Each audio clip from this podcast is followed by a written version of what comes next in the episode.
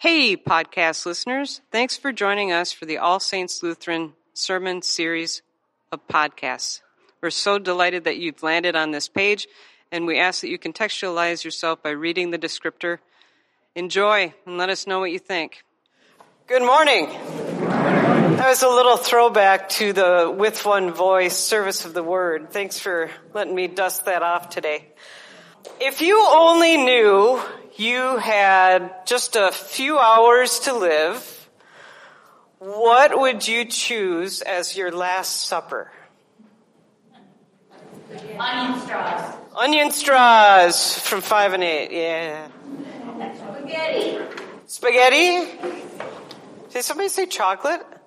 Yeah, I thought I thought I heard chocolate. Anything else? Lobster. Pizza. Lobster. Oh. Ice cream? Fried rib? What? Prime rib. It's like fried ribs? Is that like a thing? Anyone else? Pizza. Pizza! It, it, it has to be a specific kind though, right? We don't need to advertise for any companies, but you know, it has to be whatever your favorite pizza is, right? Pepperoni mushrooms. Anchovies, green peppers, olives. No, oh, no, no, no. Okay. Well, we all have our favorite foods. We have our favorite restaurants. Probably our favorite desserts, all those things, go-to things. So as I was thinking about this gospel lesson today, I was thinking about my very first big trip that I took with my classmates uh, while I was at Luther Seminary.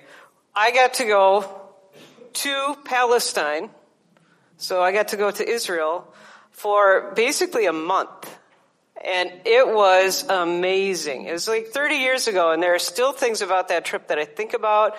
I envision as, as, as we read the scriptures, they do open up to me in different ways because I've been to the places that are called upon in the scriptures. But really up until then, I, this is, this is no, nothing against my family origin, but we, I kind of grew up on beige food. Do you know what I mean?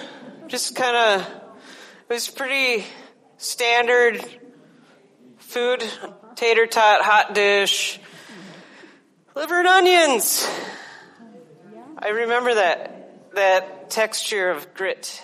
Yeah. Um, well, anyway, uh, not a lot of different ethnic foods. The, the furthest we got, really, I think, felt like I'm talking about pizza. Chef Boyardee out of the yeah, and you you smear that crust every Sunday night. Uh, along the bottom of a of a stainless steel pan and pour out the little can that came with it, and then hamburgers and canned mushrooms. I know, right? So then I went to Palestine. And I remembered the first time, the, the morning of being in the hotel, and that you have the, the morning buffet. Now, if you go to a morning buffet around here, what are you going to eat? Eggs.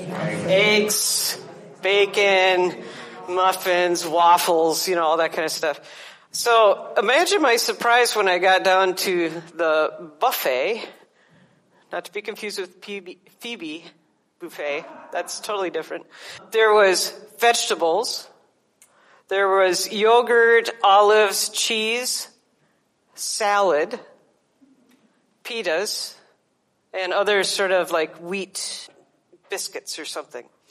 And lots and lots of different cheeses. So that took a little bit of getting used to because what? No cholesterol. Weird. Uh, but I loved it. It tasted great, and that became kind of a pattern for me as I learned how to eat breakfast differently when I returned.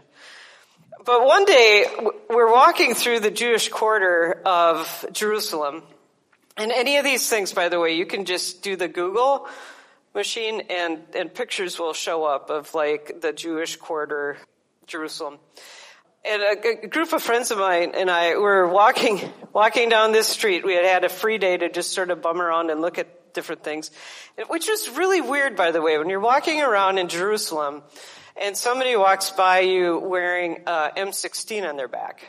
and they're plain clothes. Totally different culture.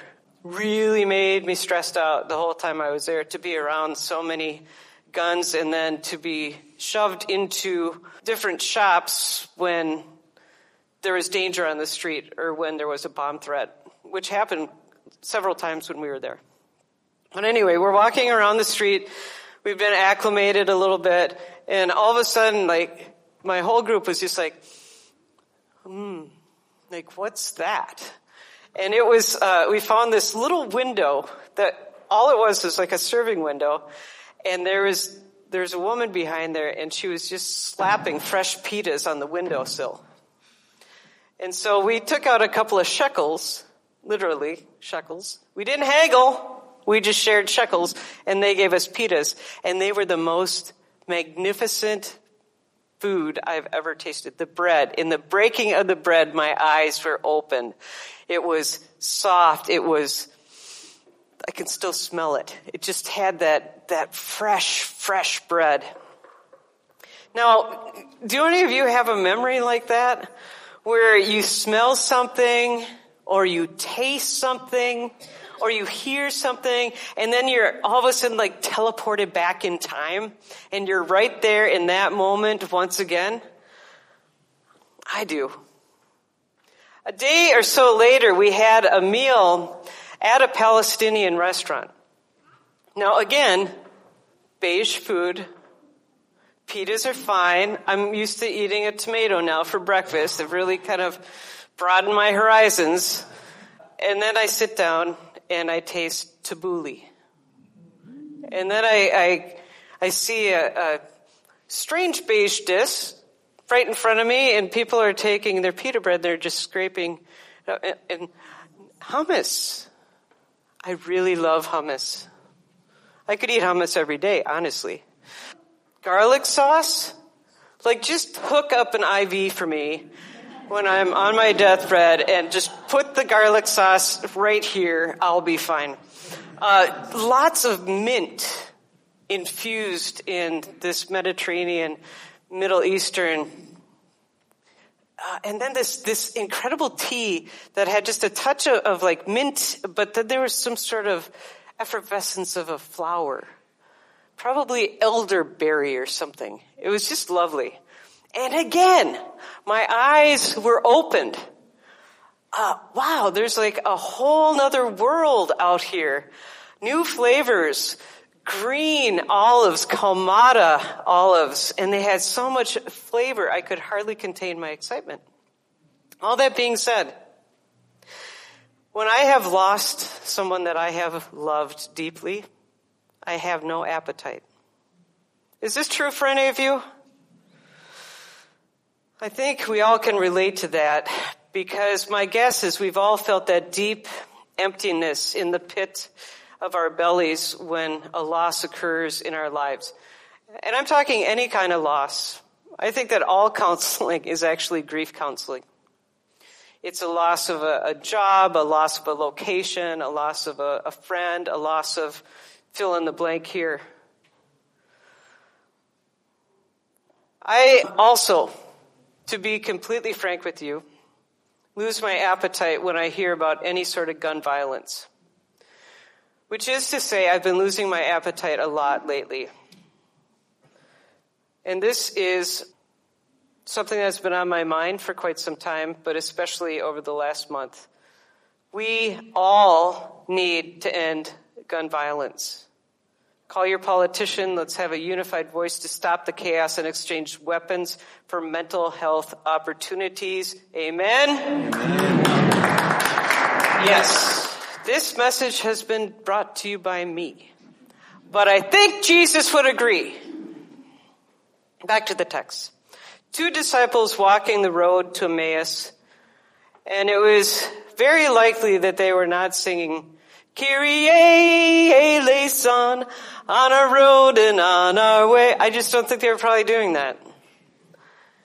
They were mired in grief and they were mired in confusion. They were discussing recent events. When did you get this in the text? Jesus came near, it says in the scripture. Jesus came near and went with them. And what was it that Jesus said over and over and over and over again throughout the Gospels? The kingdom of heaven has come near. Oh, and by the way, the kingdom of heaven is here. Um, here. And then the disciples started sharing what they knew. But in the scripture, you're wondering, like, why didn't they recognize him? It was, it was reminding me of what Erica said when she was talking about Mary and Rabboni when the resurrection occurred. Mary. Do you know where they put him? Mary! Oh, Jesus! Got it. Their eyes were occluded, and it was from God. They were not allowed to see him. And that's when it gets really interesting because they turn on Jesus on the road to Emmaus and goes, Do you not know? Have you not heard? What have you been living under a rock? Oh, just behind a rock. But I don't recognize that yet because I can't see you. So let us tell you what happened. And then they told him, and then Jesus told them, starting all the way back from Moses, and then unwound all the prophets. And then how the Messiah suffered and entered into glory and I bet they're pretty flabbergasted at this guy that's walking alongside him that actually knows more about what happened really than they were just telling him. And they say, don't go, don't go. Just eat with us. Stay with us, Lord Jesus, stay with us. Stay with us, for it is evening. That idea of just like, I, I want to abide with you. And what does he do? He takes the bread he blessed the bread. He broke the bread and he gave it to them and their eyes were opened. And then Jesus disappears. Our hearts burn within us while you open to us the scriptures. Word of life, Jesus Christ, all glory to you. Word of life, Jesus Christ, all praise to you. We sing it again and again. Because Christ is risen? He is risen indeed. Hallelujah. So saints and siblings, the question that I have for you today isn't trite. It's not, what's your favorite meal? It's more, um, what are the scales that need to fall off of your eyes so that you too might see the glory of God? What are the advocacy things that you can be doing to make this world a better place? Can you open your eyes and see the gift of new life that you've already been given? Not just in the breaking of the bread that we'll experience, but also through really harnessing the gift of the power of the resurrection. This is that feeling of you cannot help but. It's the imputation of the Holy Spirit. You are driven to care for, to nurture for the other. Is there a place in your heart that can, can just crack open a little bit to let the love and the light of Christ break in and transform you to repent, to turn a different direction and advocate for your neighbor, especially those that don't have any voice? Because we're called to share this good news. And quite frankly, one of my favorite lines in all of the liturgy is, it is our duty and delight. We hold this balance, the cannot help but, and the joy that comes with helping others. Yes. Do so in word, for sure. Words are good. But do also in deed.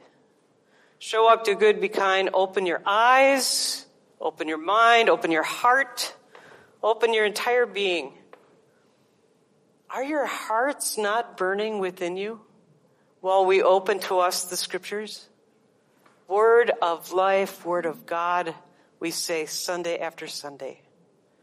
And for this good news, we can all say, Thanks be to God. Amen.